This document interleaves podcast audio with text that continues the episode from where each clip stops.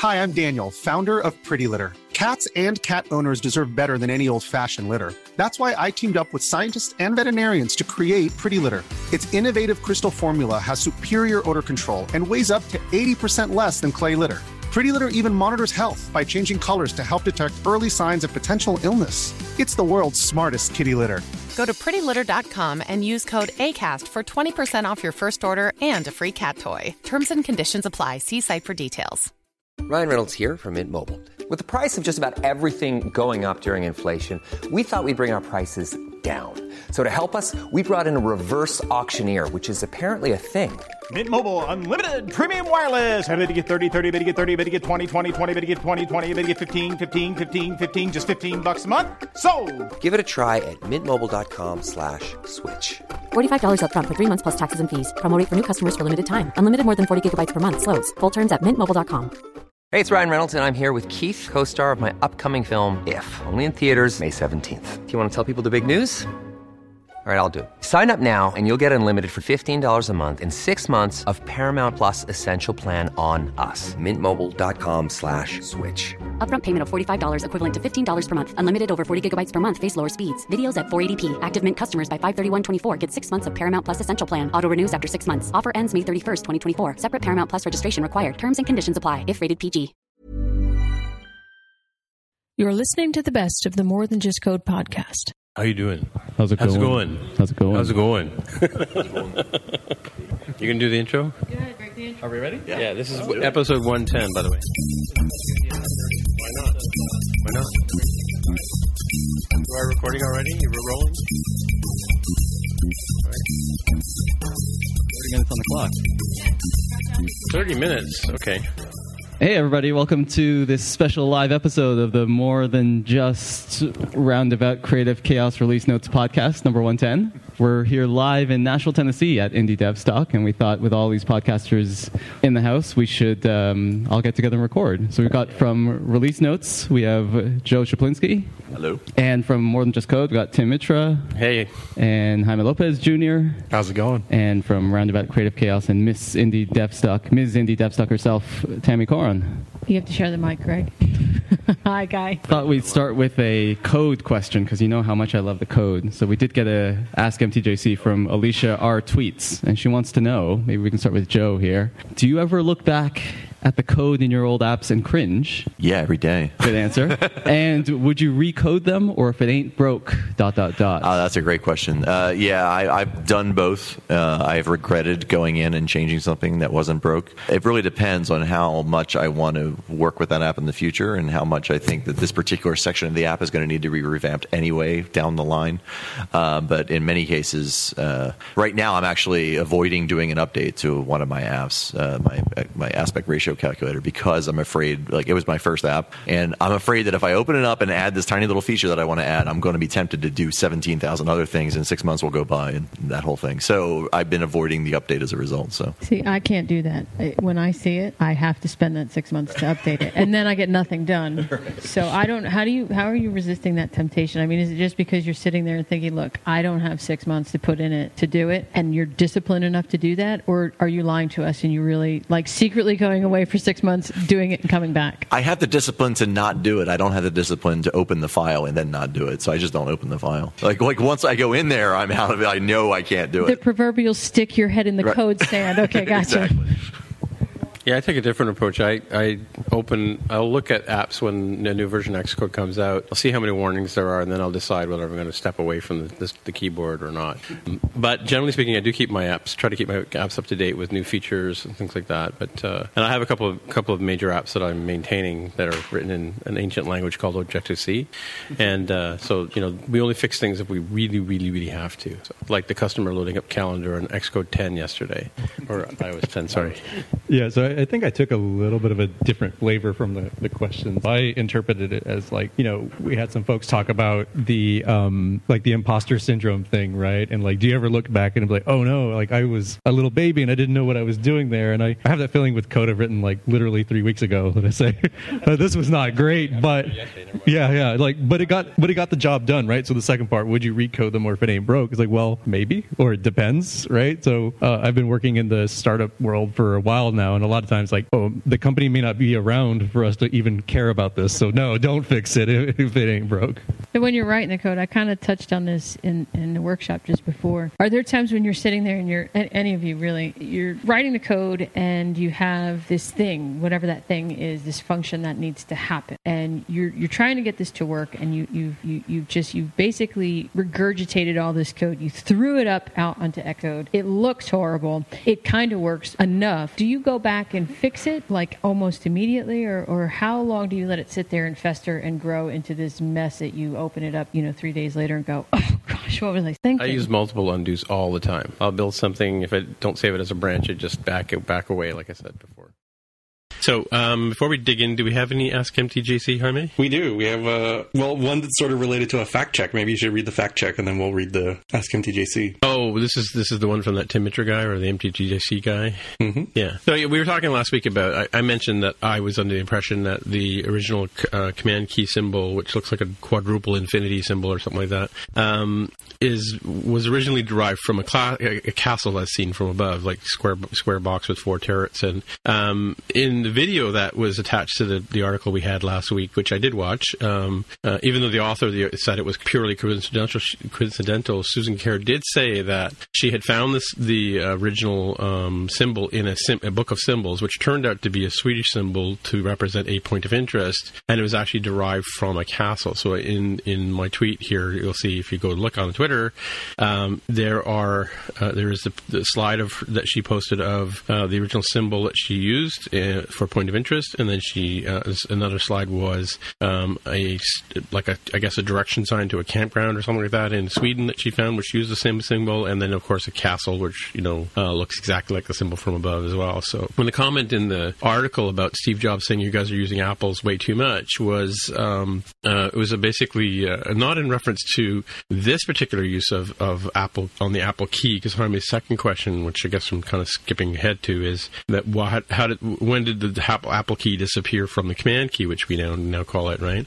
And uh, but the, he was talking about the menus because in the in the original menu they had key short keyboard shortcuts and, and they represented them by the Apple key in a letter like you know X V C for you know cut copy and paste, um, not necessarily in that order. But uh, uh, so he com- he was complaining, so they took the Apple key off, and that's when she came up with this you know double infinity square point of interest uh, icon that she, that we all know and love on our, our command keys today. So that was that. And what was in the in the actual tweet there? There, Jaime? So we have one from Wayhan says, uh, at Tim Mitra at Dev with a Hair, in the Layers 2015 video, Susan Kare did say she was told by someone that the uh, command symbol actually was the representation of a castle seen from above. Not a coincidence that it looked like a castle. And a link right, to right. the um, Susan Kare, John Gruber Layers 2015 conference talk. Right. And I didn't add my um, my um, uh, tweet that I uh, posted for you where I went and actually got all of my keyboards and went through them all and laid them on the ground on the floor here behind me and took a picture of them to show when the the Apple key actually the the original key command key on the original keyboard does, does not have an apple on it. It just has the infinity symbol, you know, the small key in the center of the of the image, and all the other keys do up until the keyboard that I have attached to my my monitor right now, which was built in 2007. I haven't dug through my my laptops, but I figured it's probably around the same time that they they removed the Apple key. So 2007 is is our and actually I found a link on on Wikipedia that to back that up as well. Thanks, Wayhan, for your contribution in defense of my uh, my comments. So Oh, so Greg, I'm just reading your Ask MTJC here that you posted saying that you mix up the order when and, and say Mark's name first. Do you do that? That's right. Check the tape. I said hashtag check the tape. Oh. I didn't actually go back and look, but I know I have mixed up the order um, the handful of times where I've taken over the show. Right. Well, there you go. So we'll get some uh, huh. overcast links or fireside links. I've discovered you can link directly to a point in time as well. So I'll get some. I'll dig up some links. Sure. Yeah. Yep. Yep. Uh, okay. All right. What do we got here? First of all, we have a um, bit of an Ask MTJC. Who's going to do this one? You or me, Jaime? Let's see. Uh, I guess I'll do it. So, which is funny. So, uh, this one is is us saying mm-hmm. uh, we're taking the week off because there is literally nothing to talk about. So, uh, I was out but, last week and um, there wasn't much news. So I think we just sort of took a little hiatus, a little a little brief vacation for that one week. Well, actually, to be honest with you, my my post was actually completely sarcastic because um, we had decided to take the week off, but then I but then there was a story about the notch, right? In in the you know the notch that's the horrible thing in the iPhone 10 is now appearing on several um, manufacturers of, of Android devices, right? In fact, I think in the post I've got here, there's at least four of them. Uh, where is it? Right. I think Yeah, because Mobile World Congress was probably happening around this Right. time. hmm Yeah, is that what it is? Yeah. So you know, and it's like, um, let's see, uh, Asus has a Zenfone that has uh, two models of Zenfone that have a notch in them, and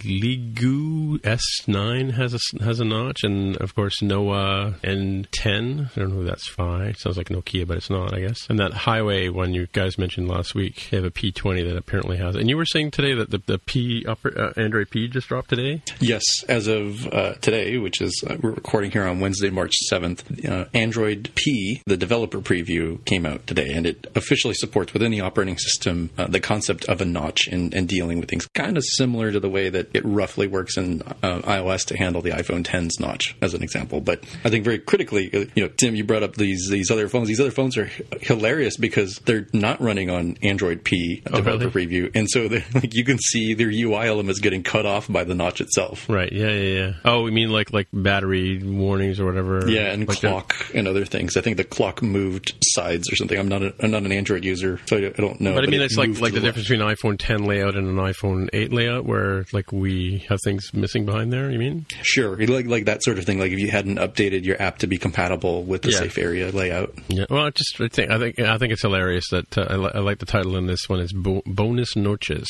bonus notches. But uh, that you know, for all the bashing we took for months about this notch is non-existent. I mean, the notch that you and you and I and Mark, none of us look at. You know, we look at it occasionally. It's funny though. I it, I shouldn't say I don't look at the notch because as I'm walking around and I see other people on their phones, if I see a notch, I know it's an iPhone 10. Like it just my brain just goes, oh look, iPhone 10. And then same thing if the camera orientation is is uh, vertical instead of horizontal, I immediately notice notice that it's a 10, right? So until everybody else starts copying them, then you'll never know again, right? You have to take a closer look. But I just think it's funny that the the, the fact that we decided to take a week off when there was nothing to talk about, and, and it literally is nothing is the notch. That's my joke.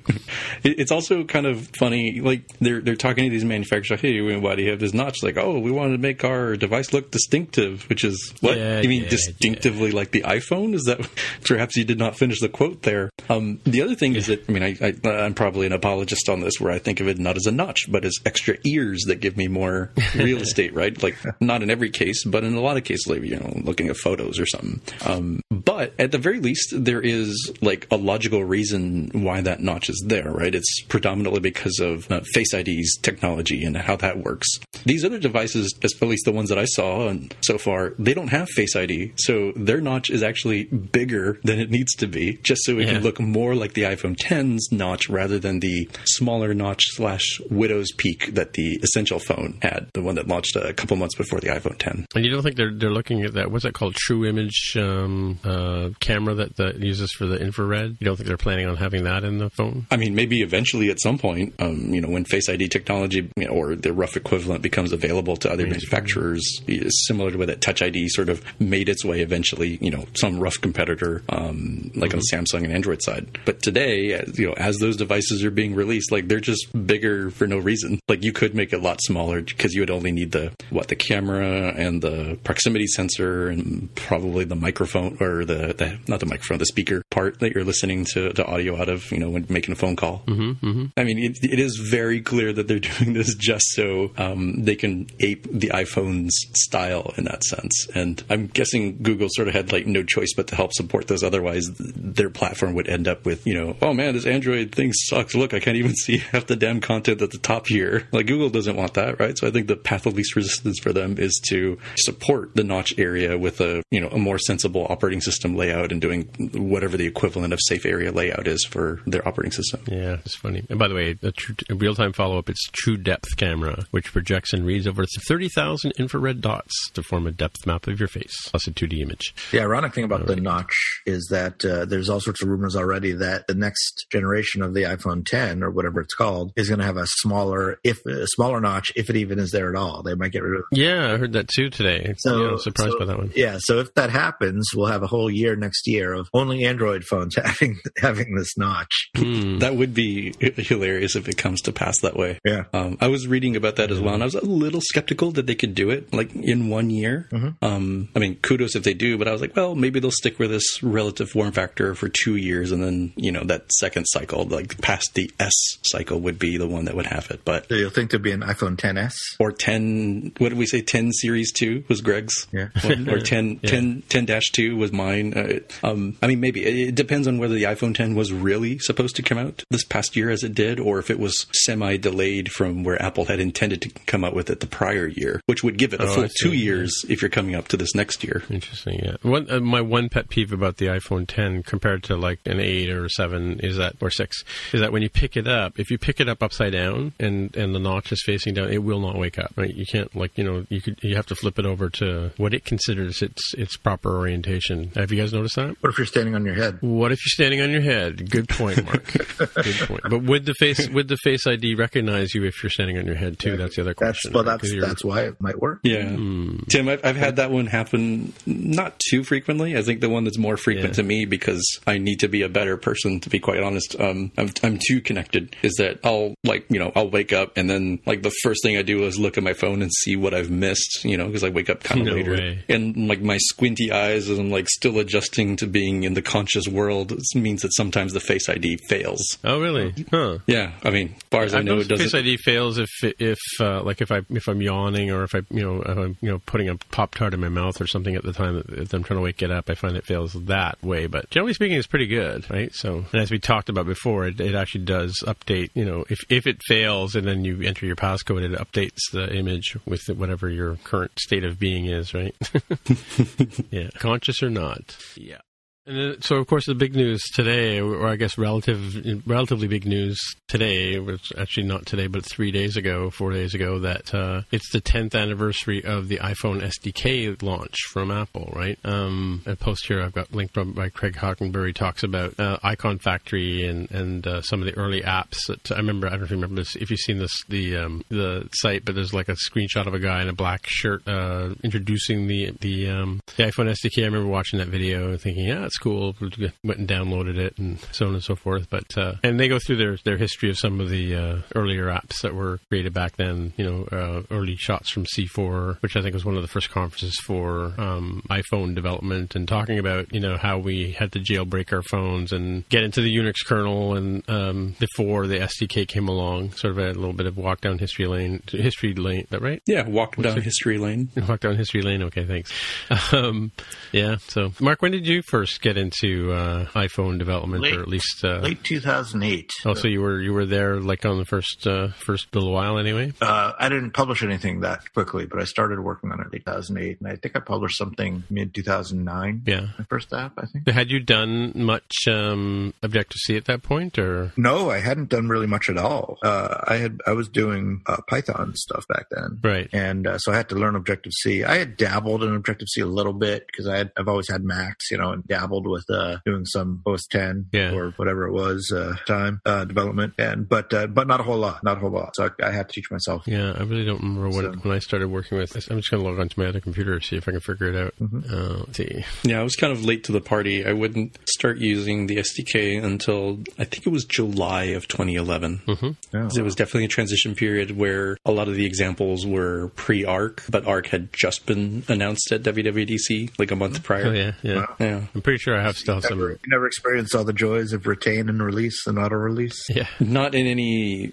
real serious way. I mean, Yeah. certainly my own, you know, stuff I was writing was was all ARC related, but Mm-hmm. in terms of professional stuff, there was just some other like existing code over like a couple of um, jobs I did while I was a consultant, and even then, a lot of it was like, well, we don't need these anymore. Just delete this stuff. yeah. Yep. It looks like I have. Uh, let's see. So I have some stuff from 2009. Oh, 2008. Oh, no, it's PDF. Quick Connect Family. Some hybrid apps from back then. Whoa, that's old. Oh, I actually have. an uh, I guess it must have been like um, what was it called? bef- It was PhoneGap originally, right? The um, hybrid version where you write the write it in JavaScript and HTML. Yeah, that was Gap. Yeah. Yeah. You did uh, some PhoneGap stuff, yeah? When I first well, when I first got into it, I had a book on um, on how to write. Uh, yeah, it was like a book on. I think Jonathan, somebody or other, um, wrote a book on how to write apps using you know that kind of technology, right? So, with an image picker app here from 2010. Yeah, Yeah, I can't remember when the first time I, what first app I wrote install Quick Dynamic. There's a framework here from 2009 as well.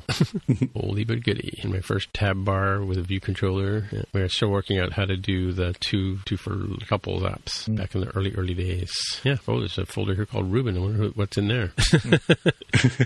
That's from 2014 though. I remember my impression, my first impression. So, given the context that I was doing web development, kind of before it was cool again, I guess it was like in that lull of like it got real cool going into the first uh, dot com boom, and then got kind of less cool in the bust. And I remember thinking, wow, like this iOS thing, like it gives you a lot of stuff like out of the box. So I'm Yeah, looking yeah, at this sure. photo in the article here. They have the um, the caption says the first iPhone app created outside of Apple. And it's like, oh man, you get this like really nice look, professional looking UI, like without having to do anything. And that definitely was not true for web development in those days. No, And that's true. Things have sort of changed now, where I'm, I'm shaking my fist at Apple, being like, "Hey, well, why don't you give us more out of the box? Like, look at all these web guys. You, you basically just like import one thing, and you got a website, and it all looks professionally well done, and it's built on a, a grid layout, and everything looks great and swell. And here I am, busting my chops trying to figure out how to get this, you know, safe layout thing to work, or make sure my fonts like are dynamically resizable and that sort of thing. Right. Yeah. I also had to write. I also did a bit of Dashcode back in those early days. So like, I was given a, a Dashcode book to write a review for. So I was doing that some some of that stuff too back in the early early days too. Like making like a like and it would basically create a Dashcode app that would read your website and you know basically show it on the on the phone. Scary stuff. Lots of table views and things like that back in the day too. When did the table view controller come out on iOS on iOS or iPhone? Do you remember, Mark? Oh, that was there from the very beginning. Yeah. Yep. Yeah. In the early days, pretty much every app was a table view.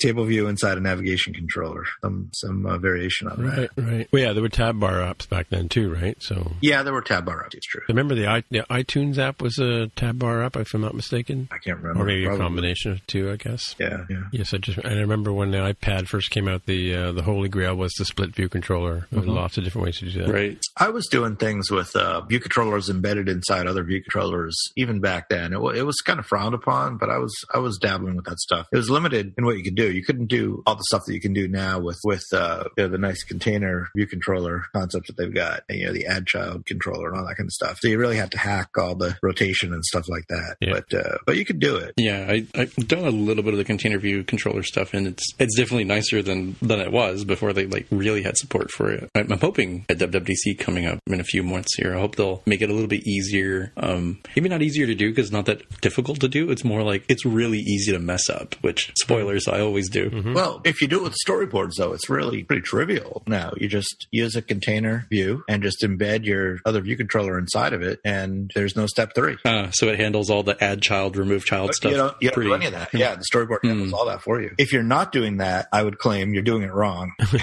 sorry, sorry. That's probably true. but it was designed for exactly that purpose. So you know, you're you're just you're trying to run with a with a ball and chain around your foot if you're not using storyboards for that kind. of Right, right. I remember mm, what, what year was this? This is probably 2012 ish. I distinctly remember an interview where they'd asked me, you know, how many view controllers can you have on the screen at once? And I was just a wee baby iOS developer. So I, I was like, I don't know, like one. I'm like, aha, well, you'd have your, you know, potentially your tab view controller and you're also your navigation controller. I was like, oh, okay. I guess I think of those more of like the Chrome, but sure, like I get it. Yeah. And now that that question would be completely meaningless. Like, I don't know, until I run out of memory.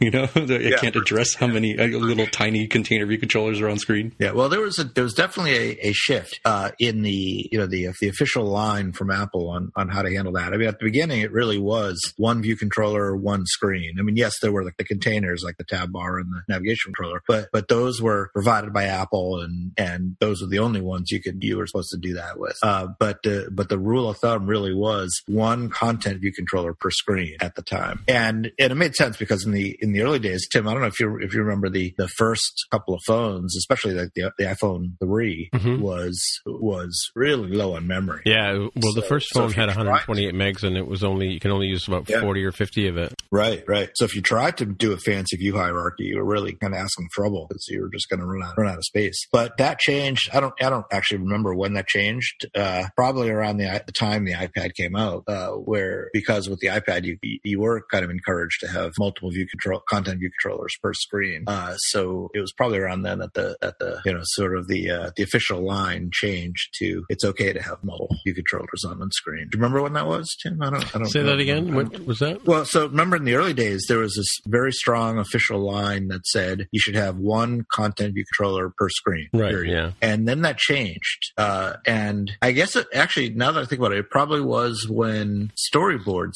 came out because from the beginning with storyboards, there was the concept of the container view available in the storyboard Right. that you could use to embed and, and embed segues were available right from the get go with storyboards. Well, actually, no. The the the, the um the oh your collection view. I'm thinking of. Um, no, remember the stocks app used to have like it had a table view on top and then it had a sliding view on the bottom, like how the stock app is now. It's, it's been like that since the very beginning, if I'm not mistaken. Well, but that was probably a scroll view inside a view controller. oh, maybe, yeah. Yeah, yeah, it's probably a single view controller at the time. I do, I But do have an iPhone one right over there. would I do. could go fire it up and see.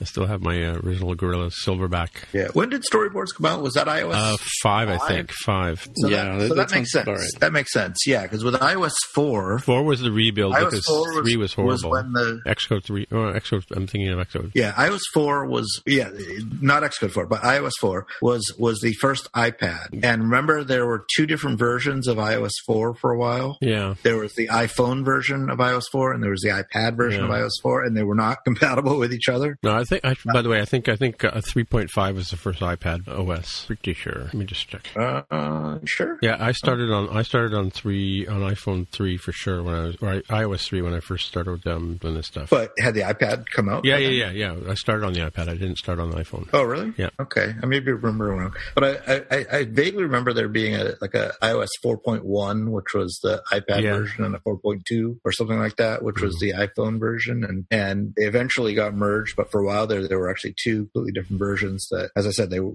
they were not compatible with each other, hmm and uh, and it was it was it was explicitly obvious with the popover view, which was only available on the iPad. And so if you tried to compile a popover for using the iPhone version of iOS 4, it wouldn't even compile at the time. It was kind of crazy. Uh, but they eventually merged them together. So, but anyway, so it, it makes sense that after all those that new stuff came out for the i- iPad, that it would make sense that an iOS 5 is when they had storyboards that kind of started to bring it back all together. Yeah. By the way, I think you're right about the iPhone because it was iPhone three was the OS or iPhone OS three, and it was iOS four was the first uh, when they changed the name. Yeah, yeah. So introduced in 2010, it was about the time the iPad. The iPad was announced in February, came out in April 3rd, which is my sister's birthday, 2010. So yeah. Yeah, makes sense. I could have sworn we were, it was like a 3.5 or something like that. I'm looking on Wikipedia here to see if I can figure it out. Yeah, it is kind of funny to think back that that the SDK only came out in 2008 and the iPad came out in 2010, Yeah. less than two years later. Yeah. But it seemed like there was all this time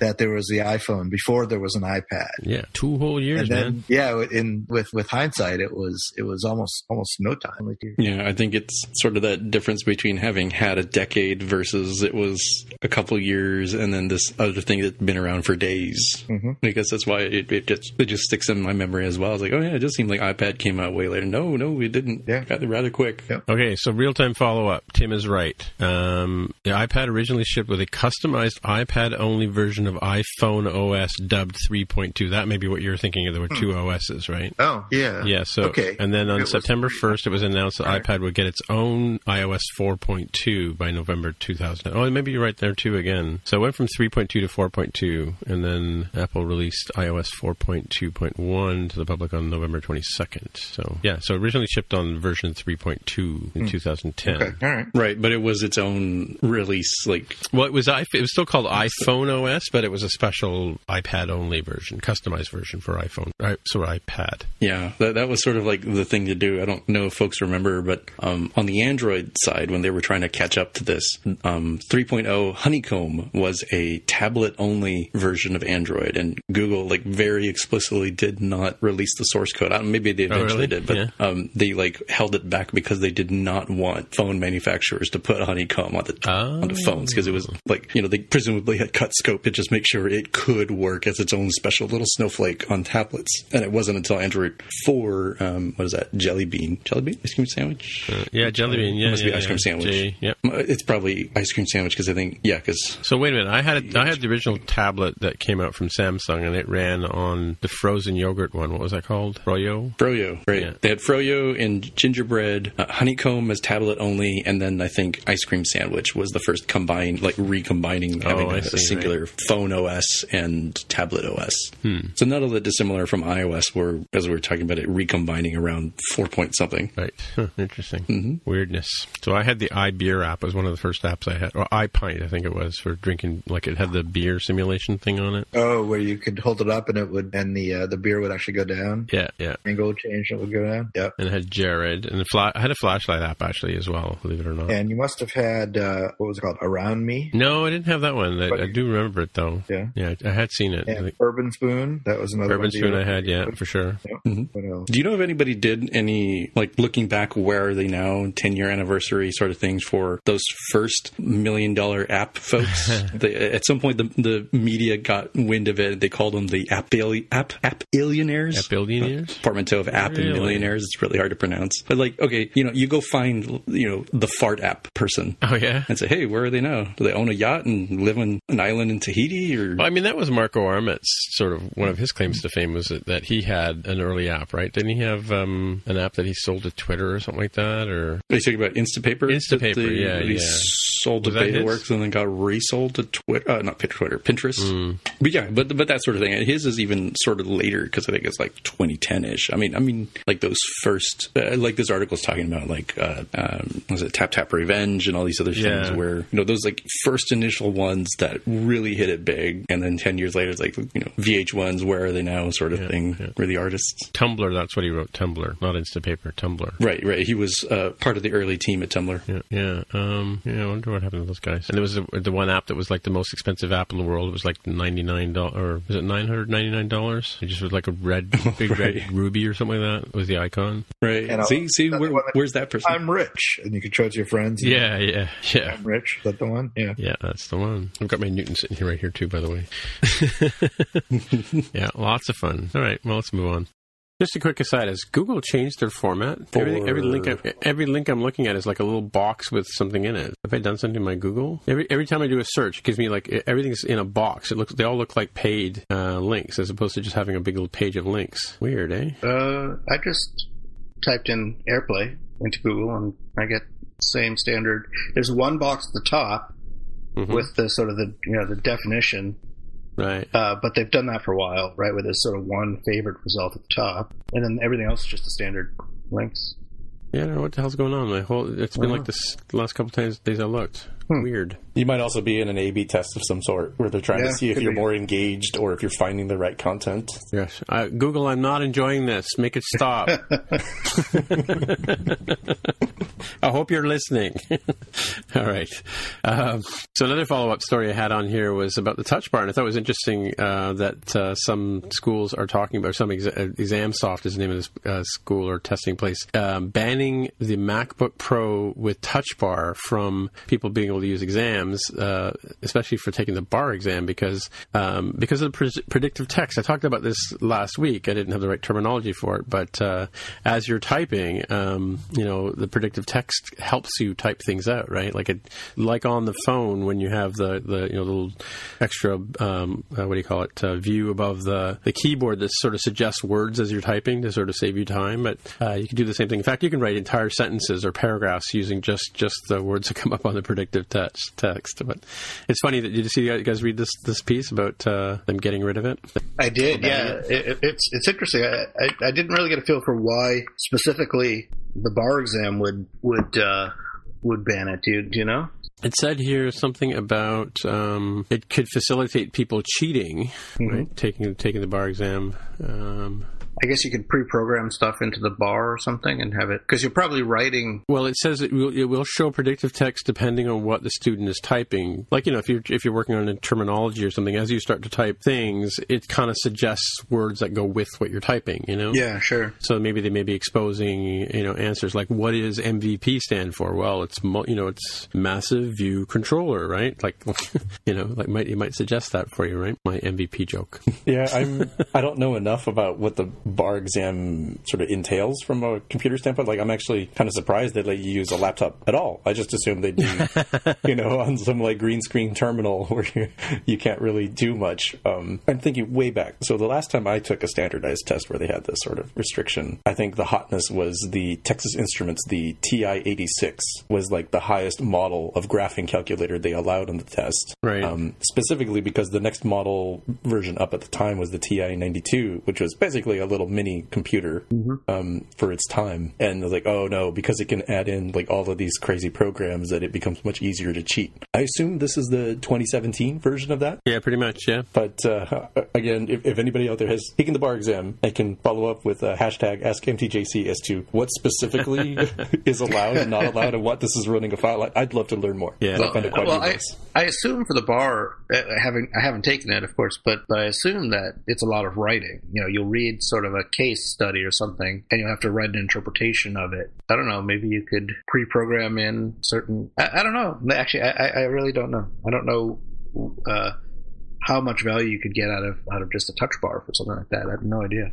But it's funny you mentioned that to think about the calculator, Jaime. When I when I was a kid in school, we weren't allowed to use calculators in math class at all. And then my sister was one of the first classes where she had to go and buy a scientific calculator. But I'm pretty sure for a long time we weren't allowed to use uh, calculators in um, in, uh, in in class at all. But and then flash forward last the last Apple certification test I took, I actually ran on my own laptop. I logged into an Apple website and and uh, basically it was a um, I couldn't do anything else. Like I couldn't switch out of the the, the window. Um, I'm pretty sure it was browser based, but uh, or something like that. But you know, it just basically flashed the questions on me. It was multiple multiple choice and and uh, like that. But I did it on my own computer. It didn't previously in, in other tests I had done before. You you used uh, you went to a place where they gave you the test, right? Mm-hmm. I just thought it was an interesting story about the fact that the touch bar is now the uh, the calculator of the 2017. it's too too too useful, too helpful. Banned from bar exam.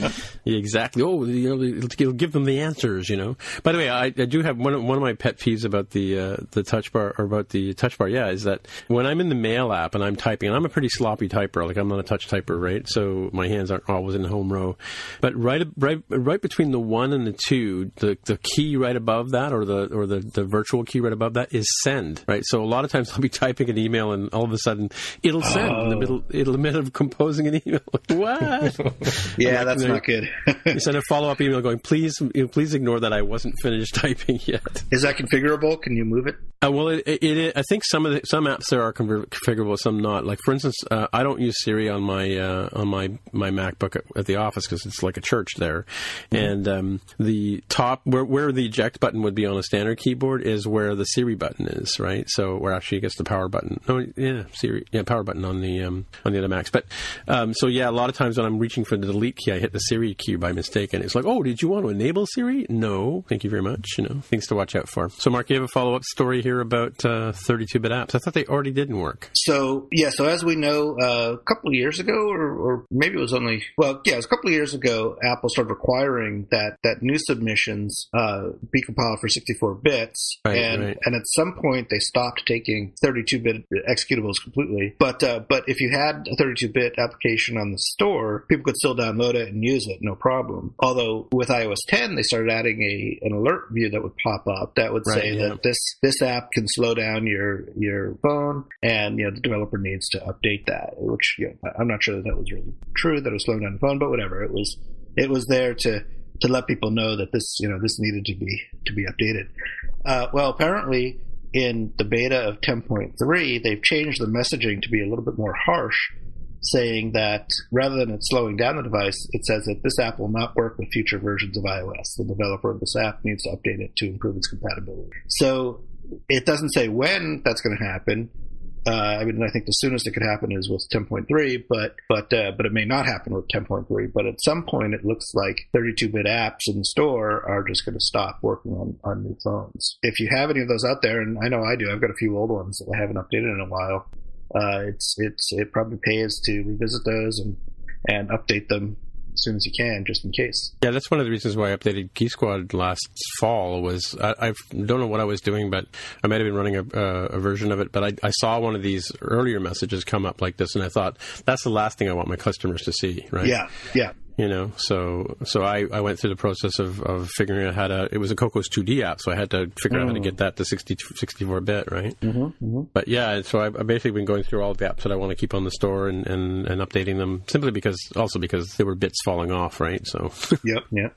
For me, the the reason I haven't updated some of my old ones is that a lot of them use XIB files, and and uh, Mm-hmm. and to in order to get them to to work with all the new size devices, it's it's quite a bit of work to convert them all to storyboards and put in all the auto layout to make them to make them all uh, you know self sizing or correctly resizing. So some of them I haven't. I have to admit I haven't updated, but uh, I guess I need to get on that pretty soon. hmm hmm But you can't make a XIB file um, obey size classes. I guess not, eh? No, no, that's storyboards only, as far as I know. As far as I know, yeah. If you want to do it visually, that's that's correct. You Y- can do yes, stuff that's right, that's right. programmatically, but that's sure. kind of defeats the purpose of having the nib to begin with. Right. Yeah. Right. Yeah. Yep. Yeah. Yep. Yeah, so I think it's going to be sort of an interesting sort of return on investment based decision for a lot of Yeah, uh, developers. Um, and maybe some of it just be more like point of pride of like, oh no, that was my portfolio app. I want to make sure that I, I update it because I haven't in a while, you know, that sort of thing. Um, I think it's ge- generally going to be good for users. Not saying there's going to be people who aren't caught with like, oh no, like I, I love this app and it's not being updated. I think from that standpoint, you kind of have to hang on to an old device. Like that's like that's the only reasonable option, right? And and let's be honest, Hmm. like as the stats that we just talked about are showing us, like you should be hanging on to an iPad, and clearly you are. So there's an app that you love, make sure it's installed on that iPad that you're not updating anyways, and Yeah, uh, yeah. and continue on. Because uh, in other senses, like this is generally good for users because this will make iOS itself more efficient, right? It's not going to have to hang on to this 32-bit compatibility mode. Um, yeah, it's quite aggressive. Like this is the fastest transition that any company has has gone through. It, it took Microsoft like a decade, and I think they're still not quite done in their 64-bit Really? transition. Wow. Hmm. Yeah, yeah. Well, they've been doing this on the Mac for a long time. I mean, like uh, various versions of OS, um, Mac OS. You get the you get the little do not enter sign through the older apps, right? They just all of a sudden they just won't work, and I, I assume that was because they were they were not 64 bit, right? Is that not the case? Like you know, as you I think go there a case like that, and- yeah. yeah. So, but they didn't. There was no warning about it. It just you just can't use this app, right? So yeah, yeah, Yeah, the oh, On user other- side didn't have the the developer shaming that, that happens here, right? on iOS, it's like this needs to be updated. It, it it totally sucks. You should tell the developer. Yeah, here's the phone number and here's his home address, right? Tell him Right. go, knock, walk, mm-hmm. walk over, knock on his door, and tell him to update his app, right? We've helpfully opened up a FaceTime call with him so you can berate him right now while he's in the shower or while he's oh, asleep. Yeah, yeah, we know where he lives. All right. so so you know, I wonder what effect on on total number of apps in the App Store this will have because know, clearly Apple is trying to to reduce the number of old abandoned apps uh, and and thereby streamline and clear up the the App Store a little bit. So I, wonder actually when and probably only Apple knows this when peak app submission was. I, think we're past that point, right? To the the point where the the the most number of apps like per week were being submitted to the iOS App Store. Do, do you do you agree that it, it kind of feels like we're past that point now? There was a time when when well, there was a time when iOS was really really hot and everybody was making an app, right?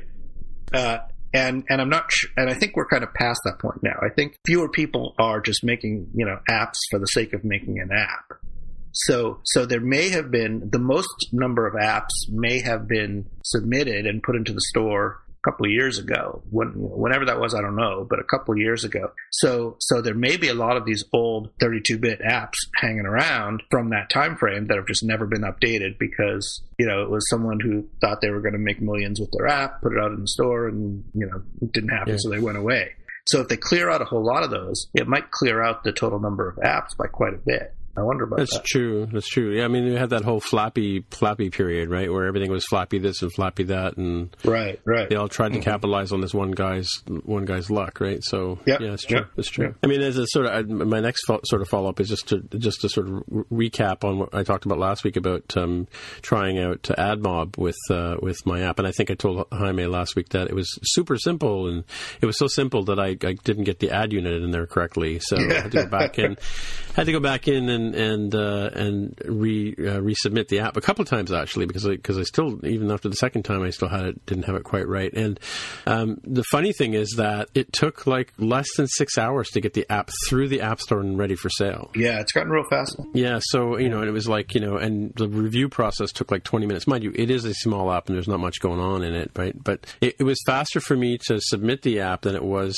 for me to set it up and have a beta, te- an external beta tester. Like I was still waiting for the beta tester review part to go through before it was ready for sale in the App Store. So, Mm. but but what I wanted to talk about was that that so since I had the chance to go back in and, and take this for a spin, and this is following up on Sean's question last week, um, I took the time to go in and, and look at Firebase Analytics. 'cause, I mean, what why not, right? Um, since I had to add the Firebase core into into the um, app to use AdMob, I figured, well, why not just turn on analytics as well? So, um, and my report on that is kind of it's kind of strange because um, you know, yeah, there's like a handful of uh, reports. I mean, it's not a not a huge app, and I don't expect to have tons of downloads. But it's odd that I'm getting hits from Google Play and I'm getting Google TV. You know, so there's something wrong with their uh, their analytics collection because it's reporting like you know I can I can understand iPad, I can understand iPhone, but I can't understand why I'm getting you know devices that I don't even support because it's an iOS app, right? Why they would be showing up in my in my um, AdMob or my Firebase Analytics. So it's kind of strange, weird, eh? That is weird. Yeah, so we'll have to see how it plays out. I mean, over time. Uh, by the way, I've made a penny so far in a week, which I thought was really cool. It's probably more than I made on, I- on iAds in a lot, about the same amount of time, right? oh, it's sorry, it's estimated that I've made a penny. They they haven't really sort of qualified that yet. So Yeah, but you know, after taxes, that, that gets done nothing. that's true, and I only get seventy percent of that penny, right? That's right. That's right. or less, because it's Google, right? Yeah. All right. Yeah. So What's up, everybody? Welcome to episode 78 What's of the More Than Just up? Podcast. Keep going. Keep going, yeah. You're, you're our host. Okay, Greg Heo. Do the full roll, then. Go ahead.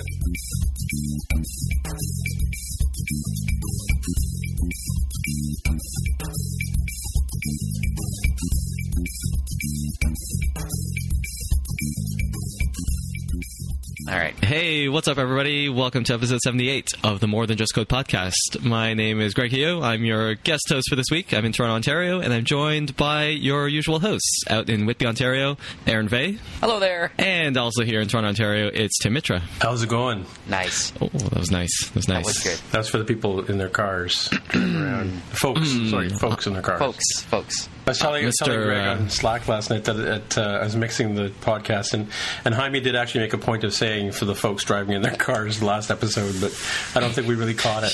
You missed it. yes, uh, Jaime sends his regrets, and Mark will maybe be joining us in a minute. Eventually. Yep. Longest minute ever. Well, I was at the NSCoder meetup yesterday, and I got you at least one new subscriber. Oh, good. Um, I forgot what I was saying. I said something about podcasts, and he said, "Oh, what do you know? What do you listen to? Oh, it was someone you know, like." Uh, anyway, I was like, "Oh, I've got the podcast to catch up with on my on my commute back home." And he's like, "Oh, what do you listen to?" And then he was using Overcast, so I browsed the list, and I said, "Oh, more than just." So anyway, he subscribed. So cool. Got to make this an impressive episode because he might be listening. So far, so good. yep. Good want to stuff. about the weather? Let's talk about the weather. So cold. Oh my god, the cold. Jesus. And the snow. It snowed today. It's going to snow, even- I think, for the next week. So and we're how actually about, going and to how about Bruno Mars? Does he like does he like book off Super Bowl Sunday off his schedule in case they call that is. him? I don't know who that is.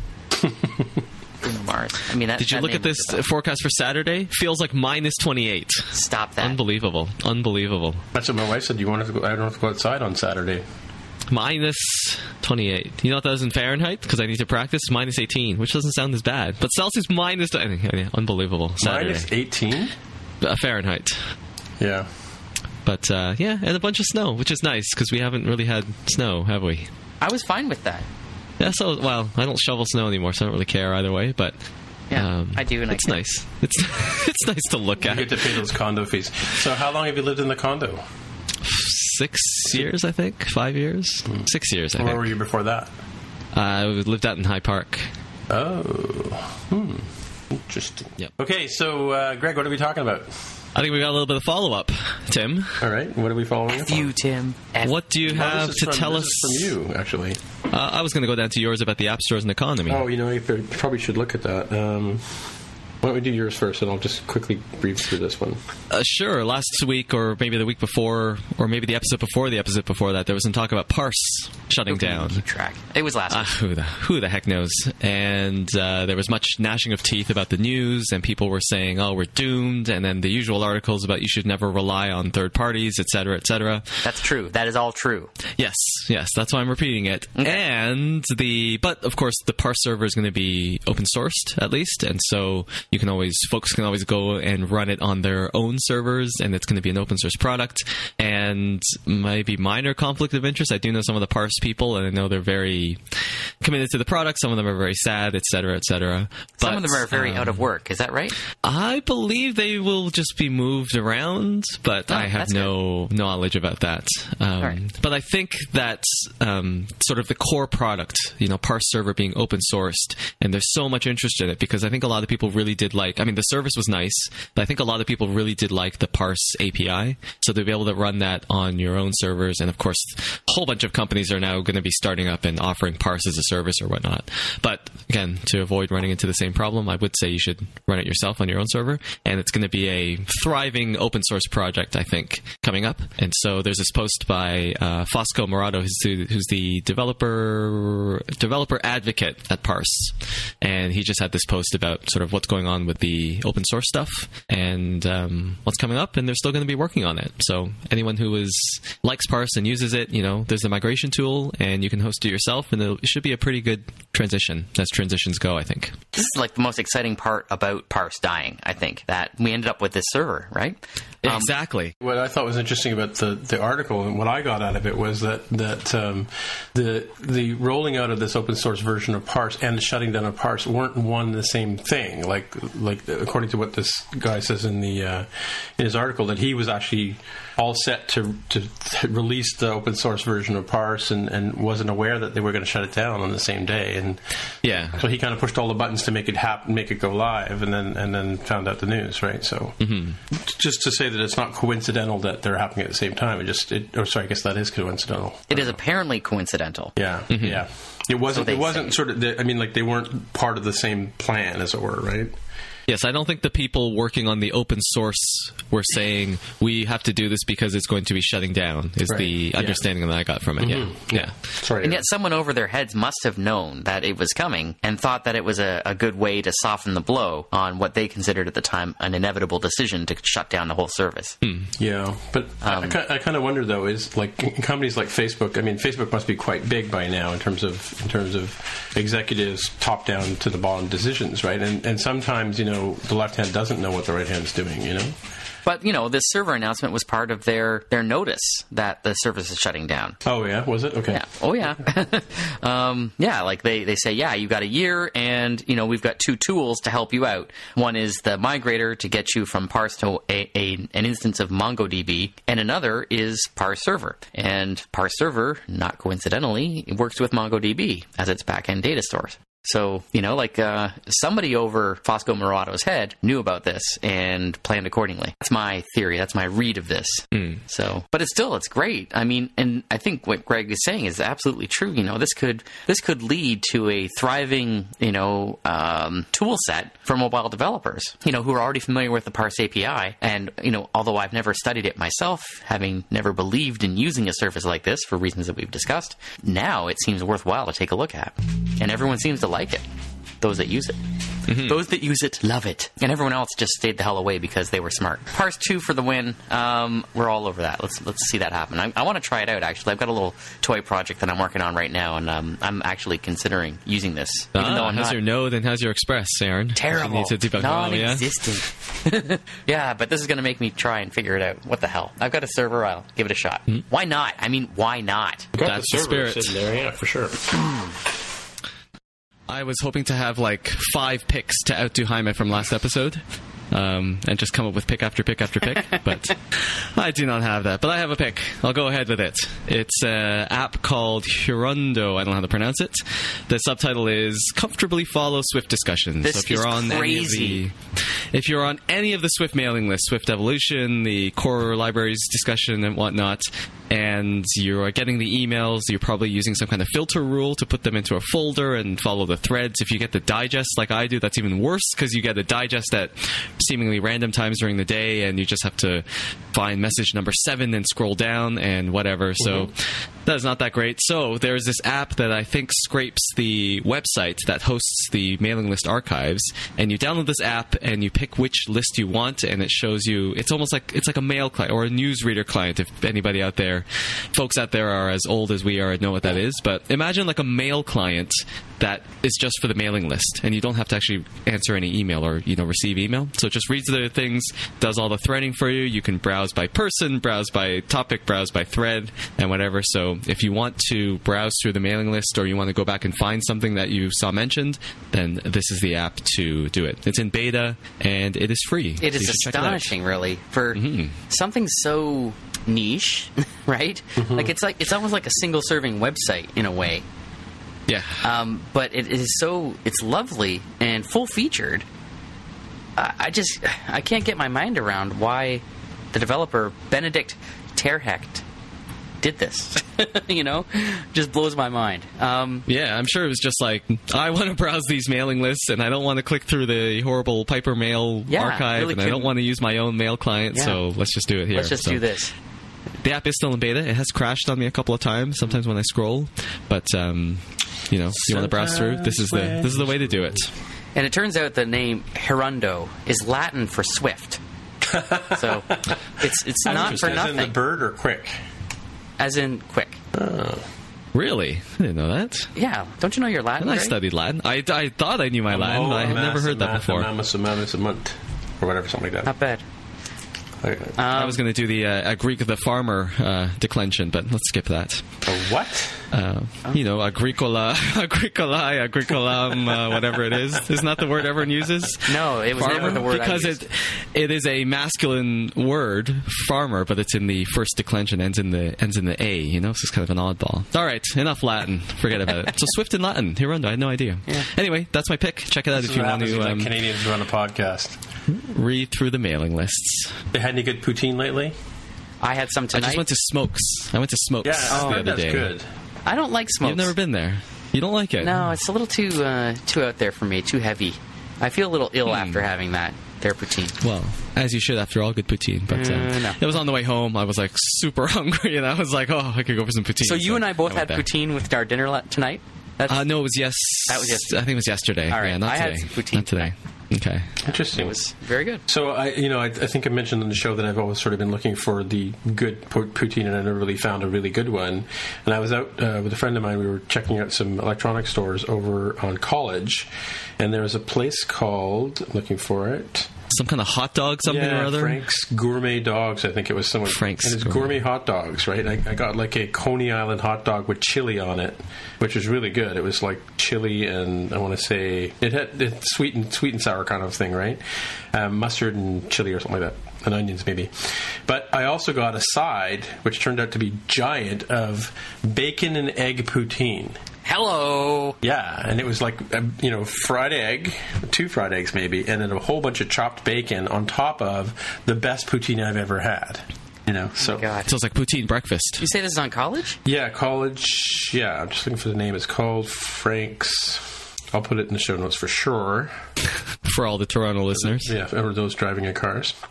Um, hmm. Yeah, for the Toronto For listeners. some reason that sounds. You know, if you're if you're going to come to NSNorth, there's another reason you should go Oh. over to Frank's on College and have bacon and egg poutine. You have no excuse now. All right, that sounds good. Did, Tim, did you have another pick than this one? Is that No, no, I had no pick. I was I was going to be like Mark and be like, oh, I don't, I don't have a pick. yeah, and I was gonna, like I said, I was gonna be Jaime, have five picks, but alas? can't always get what we want. No, you cannot. Like some kind of goof, actually. And scene.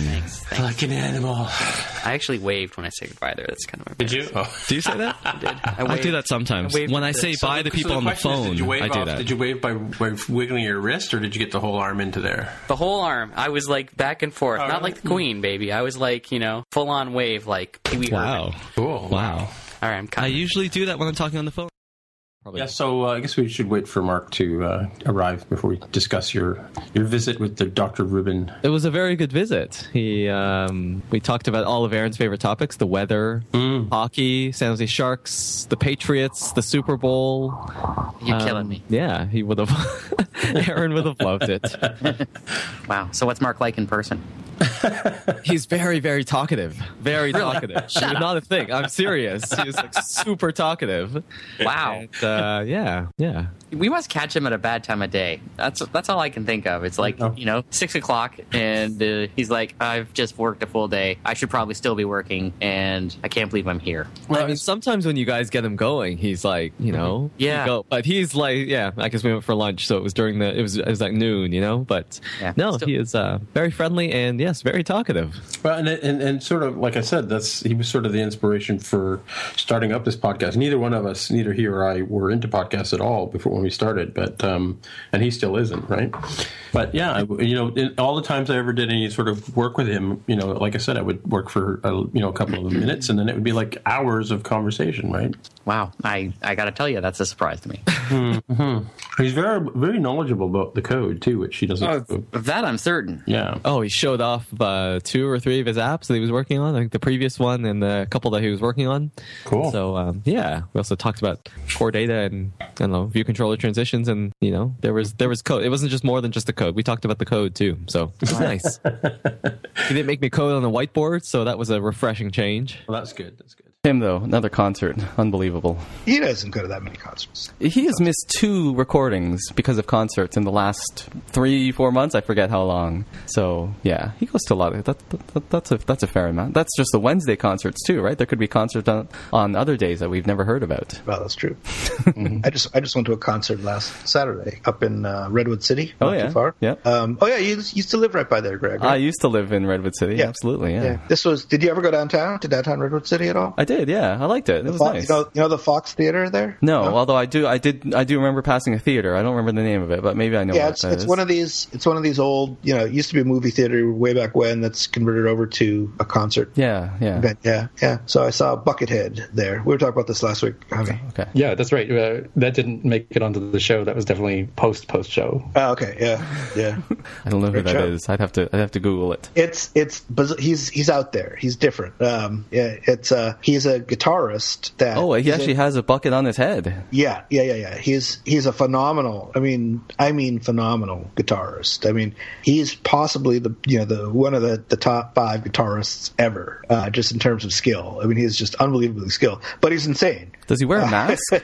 yeah, he wears a mask. Wears a mask. Okay. And and the bucket used to be he he actually got a new bucket for this tour. Uh, it used to be just a, a Kentucky Fried Chicken bucket. Yes, That he'd wear. yes. Uh, now he just got a nice plain minimalist white bucket that he's wearing. Oh, okay, But, um, okay. With the lighting, I thought it was a pink bucket, is what it looks like. But maybe it's the it's That's just the lighting. It's the yeah, stage I think, 'cause lighting. It Okay. was, it was yeah, it was just a white, and and he's he plays sort of. I mean, it's sort of a mix of metal. The Wikipedia page which says it spans diverse areas such as progressive metal, funk, blues, yep. jazz, bluegrass, ambient, and avant-garde. Yeah, it's exactly right. Yeah, it's it's just everything. He can play anything, and he does. You know, he plays anything and everything. It's just it's just amazing. Um, so I recommend it if you ever if he ever comes. Actually, I think he's playing. At, is he on Is he on Spotify? I'll go look him up. I'm sure he is. Okay, I'm sure he is. Yeah. look it up. He's he has. I, I was. Eh, eh, did you notice this on Wikipedia? He has 250 approximately albums out. I saw that's, a number. Really, 260 264 studio. I, I know this 260 because I, I thought of H264, and I thought, yeah, Yeah. 264 studio albums. I wonder how many of them It's- are on insane. are on Spotify. Got to be a few of them. Not all 264. No, probably Maybe they have a limit. So that's my post-show pick of the week. All right, I'm going to check it out. And if you also look at the Wikipedia page, they have the only known photograph of him without his mask. If you're curious, of course, it's kind of a back side picture, so it's not very good. Yeah. But I've actually seen him it. without the mask. You've seen him without the mask. Yeah, yeah. It's not not performing. He always wears it when he's performing. But I actually saw him. Uh, this was almost 20 years ago now. Do a, a solo show uh, down in Santa Barbara when I lived down there at this tiny, tiny little club. I mean, there couldn't have been more more than 30 or 40 people in the club. And it was an all acoustic set, which was, you know, for him very unusual because he's usually really loud and, and, and, uh, you know, very, very high energy. But this was, this was a, like a, a one off thing of just, he just played all acoustic. And so he just showed up at the club and with his amp and a guitar. And he's there before the show. He's just there setting up his equipment without the mask on. And he just, he just looked like a regular guy. I mean, he was, really was just a regular guy. Then he put, then he went behind stage, came back out with the mask and the hat and, and he was bucking it. Complete transformation. But you could tell it was him because he's got a very unusual shape in that he's, he's very tall and, and thin and has, you know, really long fingers and stuff. I mean, very kind of spiderish sort of almost. Um, and, uh, so it's clearly recognizable as him. All right. He is on Spotify. there are maybe, I didn't count them, but there may maybe like 50 records are on here. Well, so you know, if you like that style of music and you kind of won't know until you try it, uh, then you'll then you'll really like him. Not a, he's, he's not everybody's cup of tea. I have to uh, be honest about that. Okay. Um, if you like stuff like um, uh, Primus, you know, Les Claypool, Mm-hmm. I don't know if these ring any bells. If you like that kind of stuff, then you'll probably like him.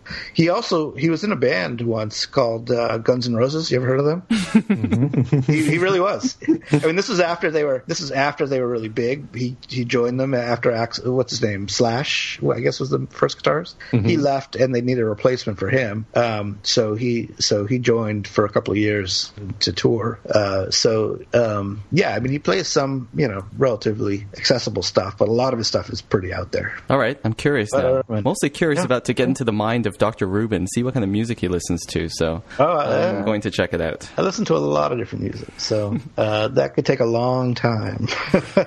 All right. Tim just checked in with me on Slack saying, Did you guys start later? And I was like, Oh, how did he know? I just told him we were wrapping up, and yes, we started an hour later. So Tell them we started at a civilized West Coast. I was time. just gonna say I didn't have to Yeah, rush. I did. good. I did rush home anyway, just in case. But I didn't have to rush home. I I rushed home, and I still oh maybe I'll eat something. I can, you know go collect the mail and go through it. So it was nice. It was nice. All right. Well, if you hand Tammy the mic, then I think we can. It's almost time to wrap up. and we of course, it wouldn't. No, we're not doing picks. Oh, Don't worry. we- oh, come on, But I it a wouldn't be an episode of more than just code roundabout release notes unless we entered. And I got the key. If we entered the chaotic studio. Oh, okay. So Tammy. I have a series of questions. If we could do it rapid fire, if you if you please. Wait, you're going to ask me? So Tammy, what is your favorite? I sh- Revenge is a meal best served cold. Tammy herself has noted that she has answered these questions on the website, but we can all check and make sure she doesn't have her phone with her. So Tammy, what is your favorite color? When am I allowed to change my answers? I've grown as a person today. Exactly. So my answers might change. Okay. Okay. Favorite color? Black. What is Surprise. your what is your least favorite color? Oh, goodness. Pink. Yep. Popular answer. What is your favorite word? I'm going to apologize right now, but my favorite word is fuck. We're going to have to mark this episode as explicit now. Tim, what is your least favorite word? Not puck. The Chaotic Studio. Who knew? What do you hate most? Your biggest pet peeve? People being told that they can't do something. Not not the people who are being told that, but the people who are saying that to the people. I just want to throat punch anyone who says you can't do it. We had people driving their car home in their cars and throat punching. I think we've hit all of the uh, all the memes here. Who is your favorite fictional character? That is a tough one because I have so many favorite fictional characters. Let me think. See, this this is where editing comes in because that long pause, I edited out in, in roundabout. Um, so I'm just gonna off the cuff because Captain Picard. I'm doing the Picard face palm right now for those uh, those driving at home. Uh, who is your role model? Again, I have so many. Um, my mom is my role model for one on on the you know life side of things because she she raised two kids on her own. My dad wasn't able to be there, so she was very strong in my life. My husband, who's sitting in the back room, he's another role model because he was the one who said, "Look, I love you how you are," which kind of messed up, but I still love you. So he taught me unconditional love. So he's my role model for that. And Simon, you're back there. You're my role model for developers. What is your biggest dream? To be like Simon. No, I'm just kidding. My biggest dream is to um, get on a plane and not be afraid and travel the world and um, hopefully have my family come along with me. That would be nice. Starting with Ireland, right? Yes, I'll be in Ireland speaking at Úll. Úll? Úll. Úll. Úll. I got it. Úll. What is your greatest achievement? As of right now, not counting my kids and staying married for almost eight, 19, we, we've been married a long time. Sorry, honey. um, this conference right now, I mean, 10 months ago, Indie Devstock, 10 months ago, it wasn't even a blip on the radar. So, yeah, right now. What do you regret the most? This conference. I should have seen that one coming. if you could choose another profession, what would it be? And don't say conference organizer. I think if I could choose another profession, profession it would be being a professional artist. I, I, I suffer greatly from imposter syndrome, and people tell me that, oh, you know, your work is really good, but I see people. Uh, Will Terry is a really good friend of mine. He's a children's book illustrator, and to me, that's a professional artist. He's so good. Go get his stuff. So that would be the other career for me. And the most important question what would you do in a zombie apocalypse? survive at all costs. And one of the reasons I put that question in my show was so I can help to build my zombie apocalypse army. So if you answer, if you're on the show and you answer that question correctly, you'll be in the army. You can come to Tennessee. We got the bunker. We'll hang out when the virus clears out because I'm pretty sure it's going to be a virus that starts it. It's probably going to be one of my jerk friends or family that actually kicks it off. But uh, yeah, that that's what I would do. Survive, and you can't. It it doesn't matter if it's fast zombies or slow zombies or a tornado or a house fire.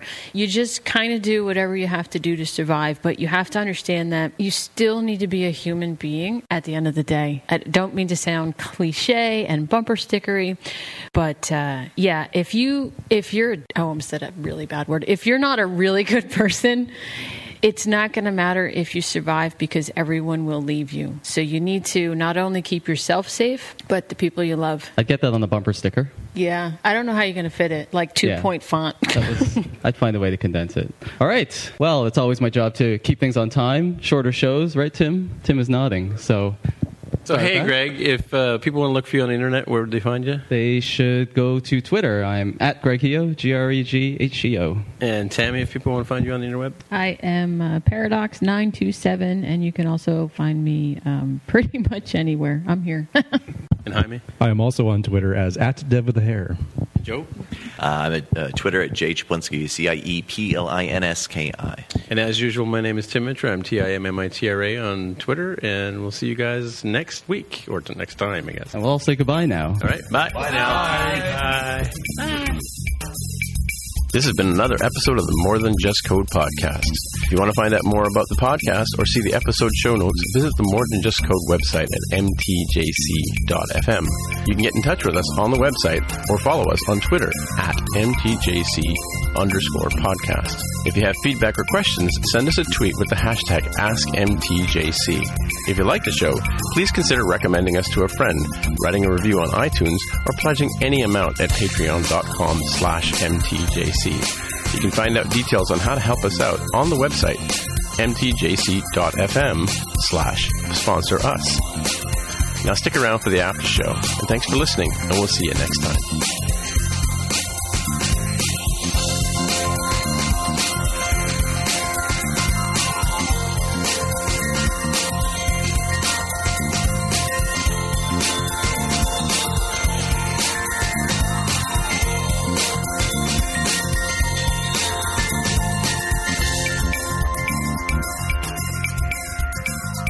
Oh yeah, and send selfies if you find these guys. We have selfies for our Facebook page. Oh, that's right. It's been a while. When was the last selfie that you posted? We posted the one with Jonathan and Xavier, just as a matter of fact. Uh, with the t-shirts, that's right. And I think uh, I didn't get a full, you know, smiley face um, a selfie from Jaime. He think he owes me one. He sent a picture of the shirt on his on his on his torso, but uh, yeah, it's kind of decapitated there.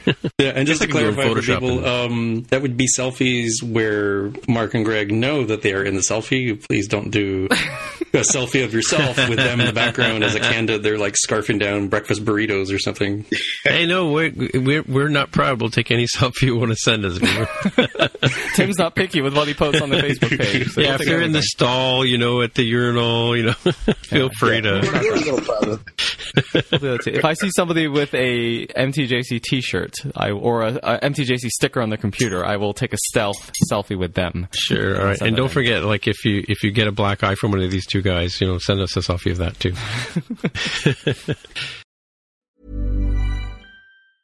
Hi, I'm Daniel, founder of Pretty Litter. Did you know cats tend to hide symptoms of sickness and pain? I learned this the hard way after losing my cat, Gingy. So I created Pretty Litter, a health monitoring litter that helps detect early signs of illness by changing colors, saving you money and potentially your cat's life. Pretty Litter is veterinarian developed, and it's the easiest way to keep tabs on your fur baby's health right at home. Go to prettylitter.com and use code ACAST for 20% off your first order and a free cat toy. Terms and conditions apply. See site for details.